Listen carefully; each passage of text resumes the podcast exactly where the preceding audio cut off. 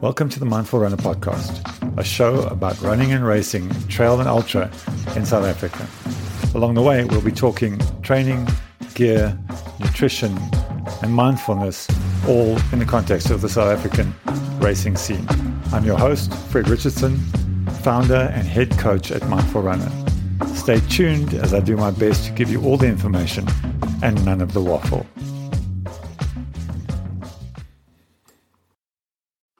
I'm here with Spurge Flemington, the organizer of Ultra Trail Drakensberg, and we're going to have a, a, chat with Spurge and find out more about the event. Spurge, Ultra Trail Drakensberg, how did the whole event come about? Give us some of the history. Sure, Fred. Um, so I, I already had an event up here in Underberg called the Giants Cup Trail Run, um, which has been going since about 2013 or so and that's that was a two-day run um, that covered the entire Giants Cup hiking trail, which is 62 k's. Um, and we've been running with that for a couple of years. And the natural progression with the Giants Cup was to look at potentially doing it as a one-day ultra um, to add that to to the whole basket. Um, so I was already looking at that, and we, we did have um, the first sort of test run of that um, as the Giants Cup Uncut event in, I think it was about 2015 or so. And that was, you know, obviously a very small race, but it was it was well received and there was obviously a lot of potential there.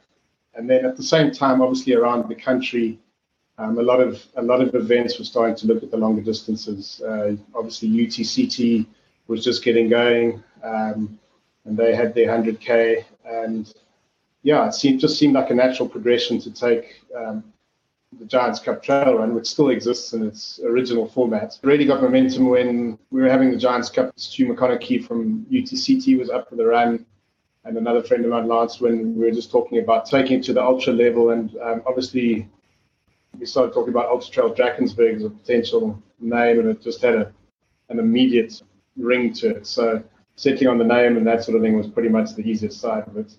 And then obviously I had Stu to chat to about doing the, the formalities with regards to actually registering it as an official uh, ultra trail event with UTMB and all that sort of thing. Once I'd done that, so we got the UTMB formalities sorted out, and then obviously it was a case of looking seriously at, at trying to find a 100 kilometer course. Um, you know, obviously we already had the 62 and and the 30, um, you know, on the Giants Cup Trail available to us. So, you know, I then just needed to to find essentially another 40 k's to run before we got onto the Giants Cup Trail and, and had that 60 k's. We're relatively limited with what we can do here. Um, you know, people often say to me, or oh, you know, look at all the trails in the Berg and we can run wherever we want, but we actually can't. Um, there are areas up here because of the World Heritage Site that they call pristine wilderness and we are not allowed to have any events whatsoever in, in those areas. So a lot of the trails that you know many people think are available to us are actually not available to us. Um, so I had to find um, you know 40 k's of, of really high quality trail and and sort of notable features that fell outside that pristine area. Um, so that was that was sort of the primary challenge because if it wasn't for that, you know, there's I mean, there's just hundreds of kilometers of trails we, that we could have tapped into potentially. Um, adjacent to the Sani Pass Road, or the Sani Pass um, Road that goes up to the top of the Sani Pass, is a buffer zone on either side of that road, and within that buffer zone, um, there are trails. And I linked these trails. I was able to look at these trails and then link them back down into the Giants Cup Trail, which obviously falls outside um, the wilderness area. And while I was looking at that, I, I, also thought, well, obviously we've got the Sani Pass as well, staring us right in the face, and it's pretty. Yes, it's not a trail, but it is a pretty iconic part of, of the Drakensberg and of South African sort of um, folklore. And obviously, it's a beast of a climb as well. You know, from the SA border post to the top, it's it's pretty much a vertical K in eight kilometers. So taking that into account, I thought it's a good place to start a race simply because you know it's a pretty it, it's a household name. Um, it's a really tough climb, so that's a good challenge for runners, and then also it's a good opportunity to to blow the field apart um, before we got into the trailhead. You know, I looked obviously more in depth, uh, found some found some trails that I could link into that, and yeah, we had a 100k course. Um, and once we had the 100k course, then we had an event and we could launch UTD. And yeah, we went with in the first year, um, you know, the 100k and the 62k uh, and the 32k. Um, the 32k we decided to turn into a sun, what we call the sundowner run, um, which was an afternoon run um, to give the majority of the runners a, a, a taste of of night running. So we t- try to mix it up with that. But yeah, the, to get back to your original question, that was sort of how we got to the first UTD event. Wow. Yeah. Um, that wilderness area actually, uh, it's it's there for a good reason, right? Um, so not putting trails through it is a good idea. I know that um, it's parks actually limit the trails that go through there. They don't want to see any sign of man being in those wilderness areas. So you're lucky just to hike in those areas. So you've now got your 32, you've got the 62, you've got 100K. And now the big challenge is where to put 100 miles. So you just decide to include another country. And that adds a whole lot more complexity to the event from your point of view, doesn't it? It sure does. Um, but it was an absolutely logical and uh, inevitable step. Um, you know, obviously the first year getting the 100k launched was the focus, uh, but very much from from the beginning, in the back of my mind, I was thinking 100 miler.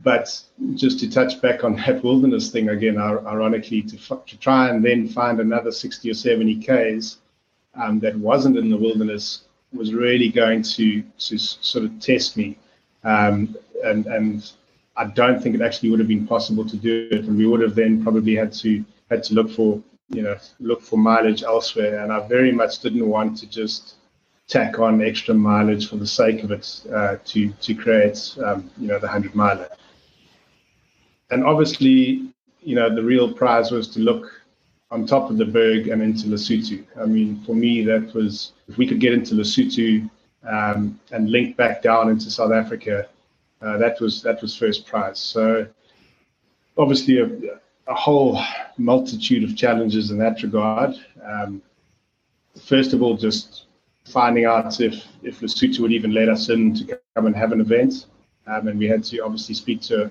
a, a number of departments and and ministries to get all that sorted. We had obviously immigration challenges. We're now running through border posts in the middle of the night, um, things like that. Uh, we had challenges from safety and security, just being able to deal with the local elements up there and not be able to necessarily communicate with them or find avenues of, of or ways to communicate with them. So we had to build up all those sort of relationships so that we could try and build on those and improve those relationships with all the stakeholders. Um, so there was a lot of challenges in that regard. And then also just once again finding 70 kilometers of, of trail or close to it up in Lesotho um, that fitted in and was able to connect back down into South Africa um, and back down into the balance of the existing course um, of the 100k uh, and, and you know finish at the same place and that sort of thing. We obviously didn't want to have an event within an event. We wanted to make sure that the 100 miler was very much part of the whole UTD experience. So we had to keep that in mind as well. And then obviously to try and make the course itself in Lesotho as appealing and, and as, as attractive as possible. Um, so also kept in mind looking looking out for or notable features or, or, you know talking points or anything that would make make the event more unique. So yeah, it was a big sort of melting pot of trying to get all those things together. Yeah, it took a lot of a lot of work and it came up against a lot of brick walls in many ways. But ultimately, we were able to to get that course off the ground and get that sort of 70 k's that we needed and to, to starting at the highest pub in Africa, which was a bit of a, which was a good calling card. Um, managing to include Thabana Ntlenyana, the highest point in southern Africa below Kilimanjaro, as you know well, having sp- spent a number of cold nights on top of that. So I felt like we'd managed to get enough of the of the really good features. You know, we we after the start we're able to bring the guy the runners out to to the edge of the escarpment and run along uh, the edge of the escarpment and see the views down into South Africa. And then also at the same time trying to keep it on trail as much as possible. We didn't want to just turn it into a bushwhacking sort of adventure race. We did very much want to make it as runnable as possible for those who were able to run in those conditions um, whether it was you know altitude or, or, climbing or whatever. But in terms of actual runnability, that was always a big factor. I, I, I still wanted the hundred miler to be very much a run. Um, so that that was something that was also quite challenging. Just you know, we we'd sort of find five or eight k's of, of really good trail, and then it would just disappear completely, and there'd be absolutely nothing for two or three k's, and I'd have to try and find another trail or sheep track or uh, cattle track to link it into. Um, so it took a it, that that was probably one of the most challenging parts was was trying to find all those trails and areas, link them in, and keep it to about that 70k distance, and obviously take in, in the features that we that I've mentioned. But yeah, we, we eventually got there, um, and over the last couple of years, we've built up a really good relationship with the stakeholders in Lesotho, um, from the from the immigration crowd um, to the local mounted police and, and, you know local tourism and all that sort of thing. And yeah, it's it's it's always had its challenges, and obviously with COVID and everything, that those challenges once again um, really reared their heads with you know international border posts and COVID tests and all that sort of thing. But we managed to get that off the ground this year as well, which I was really really pleased about. But it's always yeah having having the race across two countries is is always going to be logistically challenging. Um, but I think that's also what makes makes the UTD 100 miler uh, pretty special. Yeah, it is certainly special. And that first 20, 30 Ks, uh, you've got that piece along the escarpment edge. Um, that is just dramatic. I, I, don't think there's much more dramatic scenery than that in terms of running in the high berg and then, yeah, as you say, onto Thabana Ntlenyana, which is the highest point in southern Africa, and it just collects all the wind from everywhere because there's no shelter up there. Um, and most of the guys hit that at night. The chances of, of encountering snow when you're up in Lesotho are very real. How does a runner prepare for that kind of environment? It's definitely very real. I mean, we had snow there this year, as you recall. Um, luckily, it was a couple of days before and it wasn't a very heavy fall. Literally, the, uh, the week after UTD this year, there was close to a meter of snow in, in Lesotho. Um, so obviously that would have made, you know, you know, we always got to have backup plans. That would have made UTD impossible. But just a light fall of snow and those kind of conditions, like you talk about with regard to to wind, the wind exposure up there on a bad day can be, you know, unbelievable. So, how does a runner prepare? First and foremost, um, religiously follow the compulsory kit list, and then some. We're actually looking for next year We've always had a single compulsory kit, kit list, um, but we're actually going to split the kit list for next year into a Lesotho section and then a, a South African section.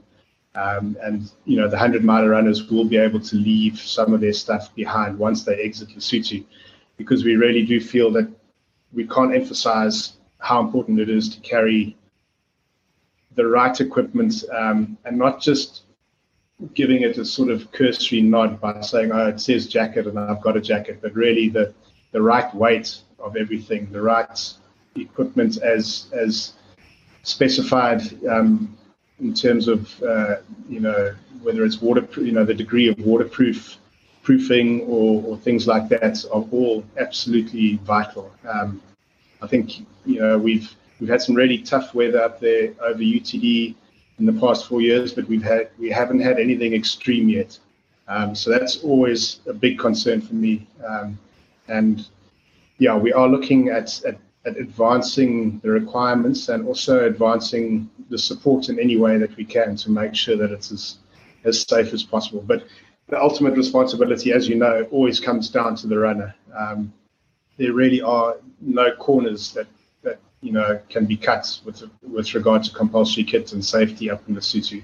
It is an extreme environment, and all you need to do is go 100 meters off course or something, and you know you could get into real trouble. So, yeah, very much um, you know, it, it, sounds sometimes it sounds slightly scaremongering, but uh, it really is worth um, going to every extreme with regard to, to safety, compulsory kits, and, and all the requirements. Yeah, yes. Having having been up on that checkpoint for three years now, um, I can attest to the fact that you absolutely cannot skimp on your gear. It is just crazy to do that. Um, I think we've had as cold as minus 15. And as you say, that's not even in extreme conditions yet. That is still relatively mild. It's it's the wind chill that really makes things wild up there. So skimping on gear, just don't. Yeah, and I, and I think what a lot of guys do is they they pack for the good times, uh, and what I mean by that is, you know, as long as they're moving, they think they're warm and, and everything's fine. But what you really need to do is, you know, sort of imagine a scenario where you're not moving and you're wet and you can't move and you're immobilized for a protracted period and as, if your kits can withstand that, then I think you're in the right sort of you know frame of mind. Um, you don't want to only be you know sort of packing what what uh, what keeps you warm while you're moving or running or, or, or, in fairly good condition. You really need to think through that that broken ankle scenario where you know there's sleet or, or rain falling, sub-zero temperatures, and you need to be able to sit there for three or four hours until someone can come and fetch you you, that's the kind of level that your your equipment and your your your kit needs to withstand. Yeah, absolutely. The other thing that you've got going, Spurge, uh, an interesting thing is the rider that leads out the horse rider that leads out the lead runner. How did that come about? I was quite nervous in the first year. You know, we obviously marked the course um, and obviously compulsory GPS and all that sort of thing. But the problem with marking the course is because of the remoteness and the distances involved, I have to mark that course up to four days in advance. Um, and with the wind that you can get up there and lots of shepherds wandering around who love a piece of reflective uh, material, and then flocks of sheep which love nibbling on different things tied onto bushes and things like that. I was pretty paranoid about half the markers having disappeared and you know, I just wanted to be absolutely sure that that the sort of lead runner had something to follow, because um, I kind of felt if the lead runner had something to follow, it would increase the safety of everyone behind them as well. Um, so, and I didn't want to use something. It just felt wrong to use something intrusive like a motorbike or something like that. Um, it just kind of jarred against the whole the landscape up there and also the just the solitude and the quietness and everything else. I, I you know, the thought of a, of a two-stroke engine blaring across there just just didn't feel right at all. So I was chatting uh, to some of the locals up there, and often see the guys on horseback, and I kind of suggested, well, what about if we have a horseback, you know, a guy on horseback, and we can split it into into uh, into three legs. Um, you know, the first leg from the start to Sani Stone Lodge, and then have another rider take over from there to Black Mountain, and then a third rider take over from there to to Thabana and back to the finish, um, which was the longest leg, but would also be the slowest leg. So I felt it was it was definitely doable. Um, then I also chatted to some some friends of mine down here who who are into um, that endurance horse riding sport, um, which is you know involves you know riding distances of up to 100 k's and whatnot. And I just asked them from a, you know, from from the horse's point of view, if this was, you know, sort of a reasonable request. Um, and they said very much so that those Lesotho ponies are just absolutely the best, you know, sort of animals for those kind of conditions, and they could quite easily handle a sort of 30k leg. So once we kind of established all that, um, yeah, we just set it up, and uh, I didn't really think of it as to me, it was just very much a practical thing. It, it, it, wasn't anything really more than that. And it's only over the last couple of years that we've realized what a sort of um, iconic symbol of of the of the hundred of the Lesotho leg of the hundred miler it's, it's become. Um, I know uh, uh, this year when Ryan was leading, um, he just said it was such a, a special experience being able to run uh, with that horse, you know, through through 70 k's of of Lesotho, you know, in day in day and night conditions. And I think you know, the impact that it had on him really resonated with me, and I realized that we've actually got something pretty special there. So, yeah, that's how the whole the whole lead out horse came about. Yeah, it is. It's fascinating watching them from the from the top of Thabana Ntlenyana as they come towards you, both rider and runner. Oh, amazing. Yeah, that's that's a that's a view I've never had. So yeah, I'd, I'd love to see that one day. Yeah, we're going to get a decent camera up there. I keep on threatening to take a decent. It's on the list. I'm just going to find something to carry it. Exactly. Um, the 100 milers, unlike um, so many other 100 milers, you get a belt buckle when you finish. You guys do a cowbell. Why the cowbell? Coming back to all those sort of weeks and months I spent wandering around up there trying to establish the course, uh, all the 70 Ks that we needed. Um, as you know, you know, there's a few sort of sounds that are, are symbolic of the Lesotho. One of them is the sound of the wind in your ears. and uh, another one of them is the sound of the sheep bells or the, uh, you know, the, the, ringing of the bells from the sheep flocks. Um, it's just amazing how that sound carries. And, you know, you, you can be on the top of one of, of of sort of one uh, hillside or something, and right on the other side, three, four k's away, can be a flock of sheep. And if the wind's right, you can hear that sort of that that tinkling sound um, of the sheep bells. We were looking for something slightly different to give to the runners. Um, I'm certainly not against the belt buckle at all, and it was very strongly in my mind. Um, so this wasn't a sort of uh, something against that, but it just seemed appropriate and it seemed slightly different. And yeah, we just said, let's go for it and see how, how the runners respond to it. And um, once again, luckily, they seem to have really enjoyed it and, and really responded well to it. And and it's actually become quite a big part of the award ceremony now, where um, all the all the finishers, you know, who've who've got their their, their cowbells come together, and, and we have that ringing of the bells um, for all the for all the finishes in the hundred miler. So it's it's kind of grown into that, and it's now become a, an integral part of of the hundred miler. I hadn't actually thought about that. the sound is evocative of being up on the high berg. You, you're always hearing the bells somewhere, that sheep bells going off. Yeah. Yeah, yeah. It's, it's, it's especially when you're on sections where there's no one around and you're on your own. And um, yeah, it's, it's just to me such an iconic sound.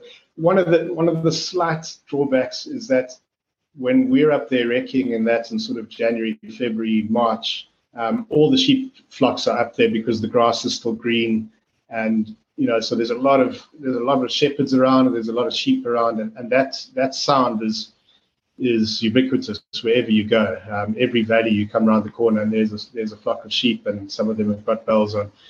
The, the, the, the, downside is that by the end of April, when we have UTD, a lot of those flocks have gone. So you still hear that sound, but it's not as uh, pervasive as as you know sort of early in the year. So there is a little bit of a downside there, but you still hear it um, during UTD. So I'm, I'm hoping the runners make the connection.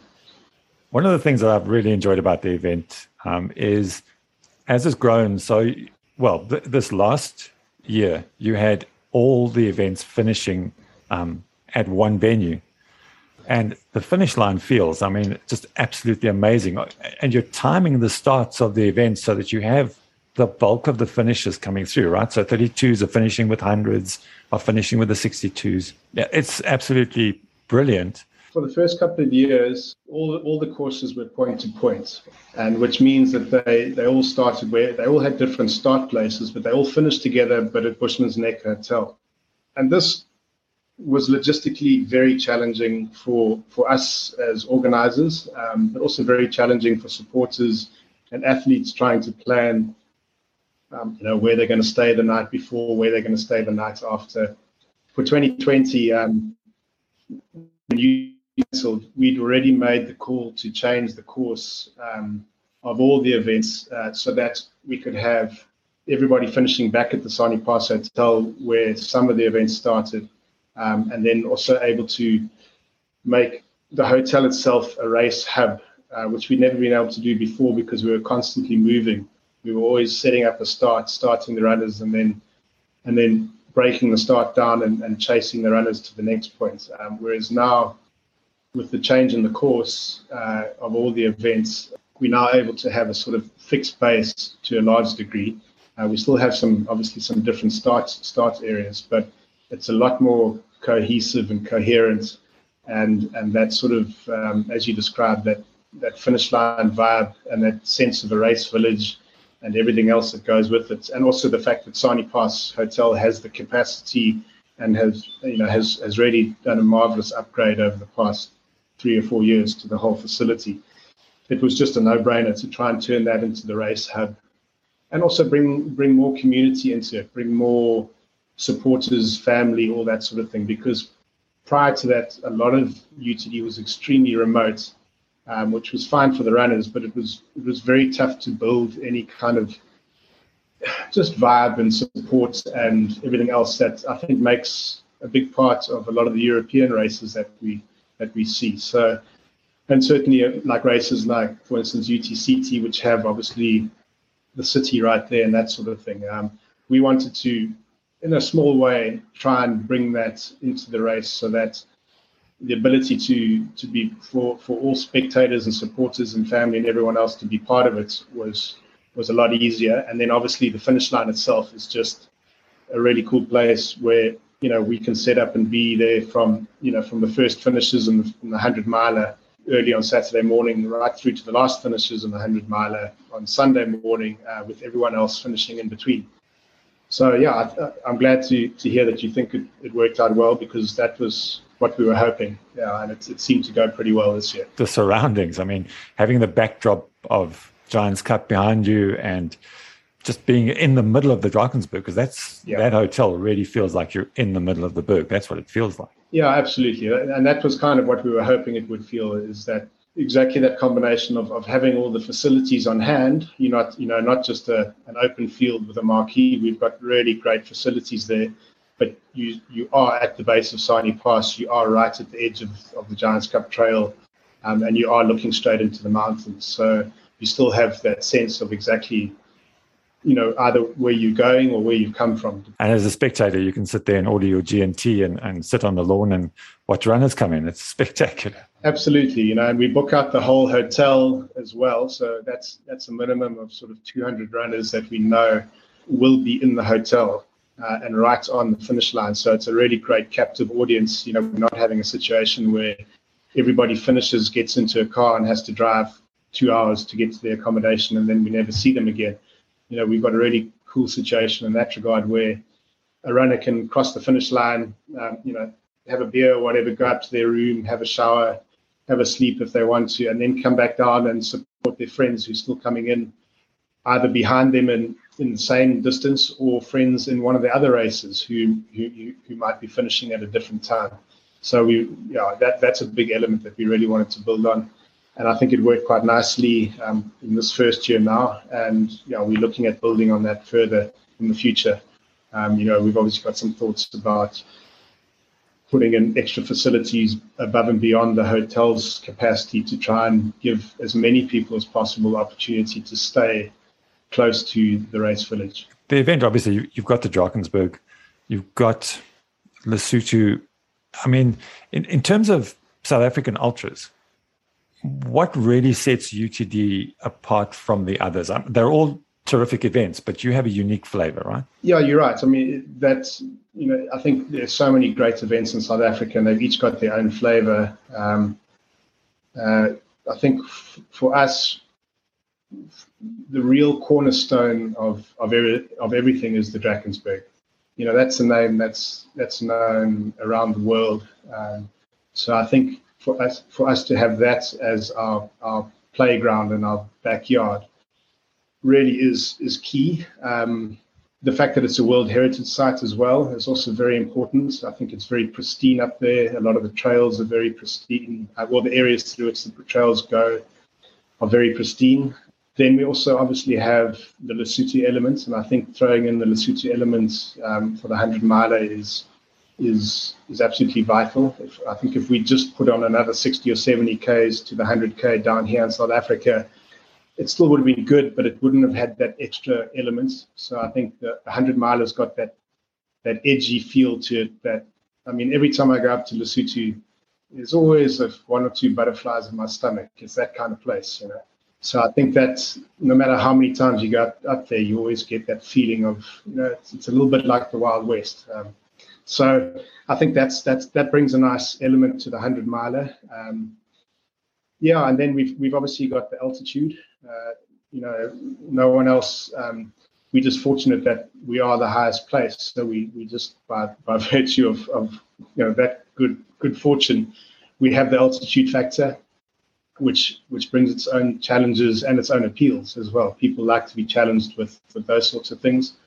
Um, and then we've got quite a few iconic features as part of the course. You know, whether it's whether it's the Sani Pass or Thabana Ntlenyana or the Lesotho itself or the Drakensberg um, or the whole Giants Cup Trail, which really is one of the you know the, the hidden gems of, of hiking trails in this country. Uh, you know, I think the 62k runners really have it, it's it's definitely our most popular event. Um, just looking at entries at the moment, it's already way ahead of of all the others. And I think there's a reason for that. Um, it's such a beautiful trail. And it's also, I think people like to run something that exists in its entirety for a reason. So, and like the Giants Cup Trail is a five day formal um, hiking trail, just like the Otter.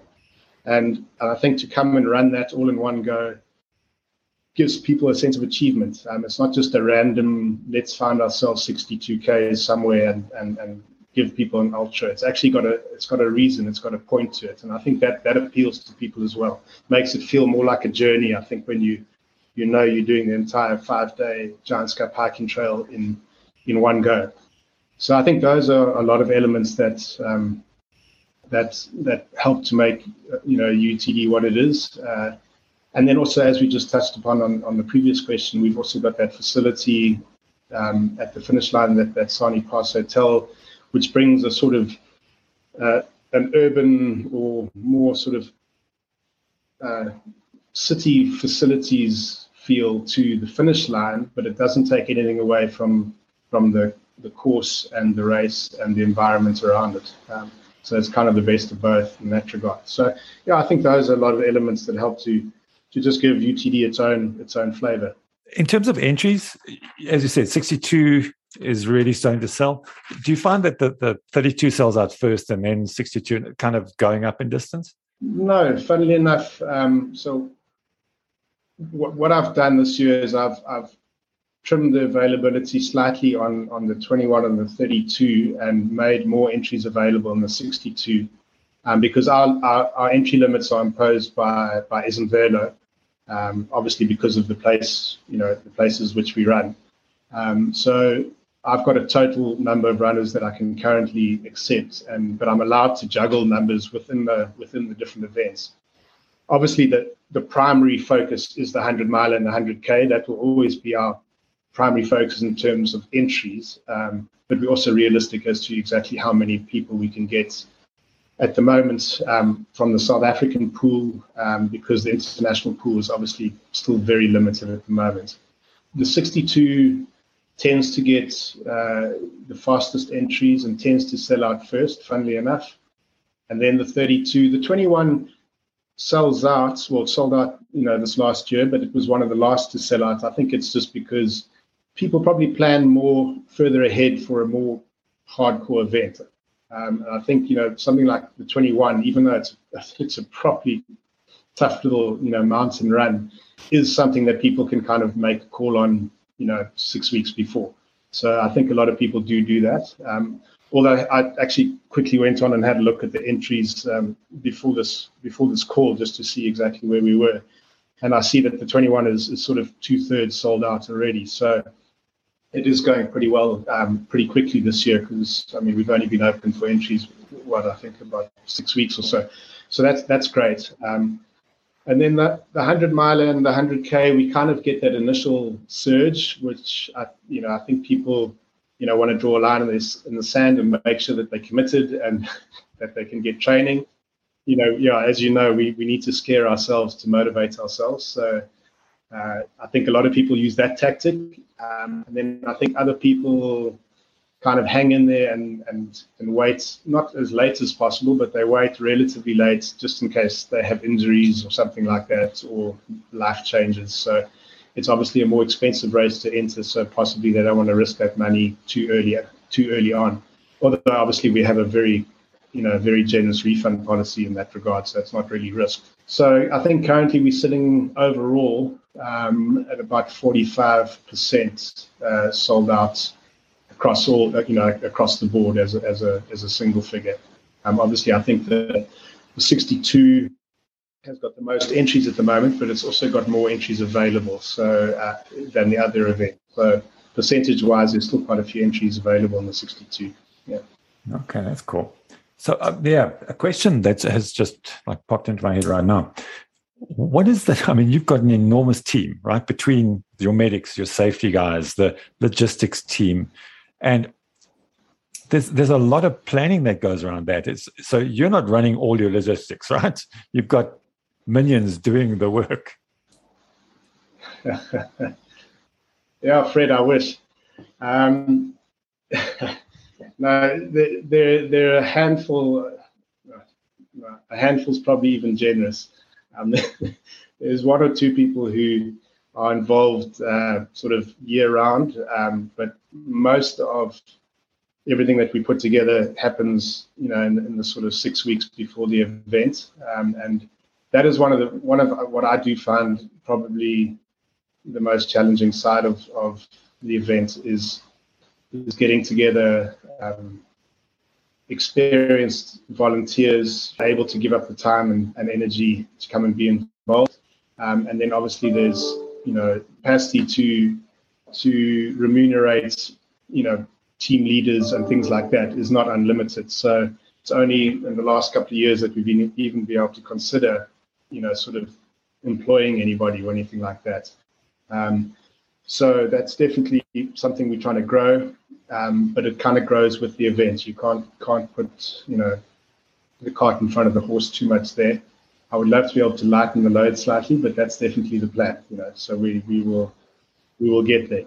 So it's still a labor of love at this stage. But yeah, it does require it does require quite a big team. And yeah, one of the big challenges, obviously, we you know living where we do, um, we aren't in a big city or near a big city where there's a big pool of potential volunteers who are happy to just pop out on the day or pop out for the weekend. Um, you know, we've got the small village of Underberg, and that's about it. Um, so we've got to rely on people traveling relatively vast distances to come and be involved. So, I mean, all those, and we and we still do. You know, we get probably 50 or 60 volunteers who who travel from around the country to come and be involved. And uh, you know, we literally couldn't do it without those guys and girls. So we are dependent on them and very grateful to them. But yeah, it would be nice to have a, a you know several large teams of minions permanently working in the background, but that's not not necessarily the case. Yeah, it's all about passion at this stage, right? Yeah, exactly. so um, we touched earlier on the challenges you faced having to work around the wilderness areas and the fact that if you were able to use those wilderness areas there's lots of trail in there and they're spectacular areas. But there's very good reason for not being able to use those for commercial events right? Absolutely fred. I mean i'm a huge supporter of these these zones um, and the fact that they are there and sort of cramp our style and limit the possibilities can be slightly frustrating but to me, it's it's an, it's an essential part of preserving what we have because once you start compromising on those sort of areas, you just have a slow but creeping kind of degradation of what you have. Um, and I think ultimately we'd lose the value of everything um, that we currently have at UTD if those areas were undermined in any way. Um, so as much as I look at some of those trails and go, oh, I wish we could go here, or I wish we could come down that pass or go around there. You know, I just put that out of my mind because, as you say, they're there for a very good reason. But, I mean, those are truly pristine environments. Um, there's not many, you know, we've got a lot of parks around the country, but not many of them have the, the level of, of true pristineness that that um, you know the Drakensberg does, simply because of its physical nature. You know, it, it's a barrier of spears. Um, as you know, and between that and, and down the farmlands, there really is, you know, a totally sort of undisturbed environment. And I think anything, any encroachment on that, yeah, must be must be treated with with a lot of caution. So I'm a big supporter of, of, of those areas and, and those rules that that say it's actually limited to a hiking party of 12. That's where a lot of those trails that do go into those areas, that's the limit on what you're allowed to take into those areas. So I think that's a that's you know that, that's a rule I'm happy to live with, and I think as long as it's universally applied, which it is, um, I think it's I think it's a great thing, and I'm a big supporter of it. An interview with Spurge Flemington, the man behind Trail Drakensberg, a truly spectacular event set in the Maluti Drakensberg Mountains, and definitely one to put on your bucket list for 2022 or beyond. We'll see you there. As always, thank you for listening. If you want to know more about Mindful Runner, check us out at mindfulrunner.co.za. On Instagram, you can find us at Mindful Runner. In the meantime, enjoy your running, happy trails, and don't forget to subscribe.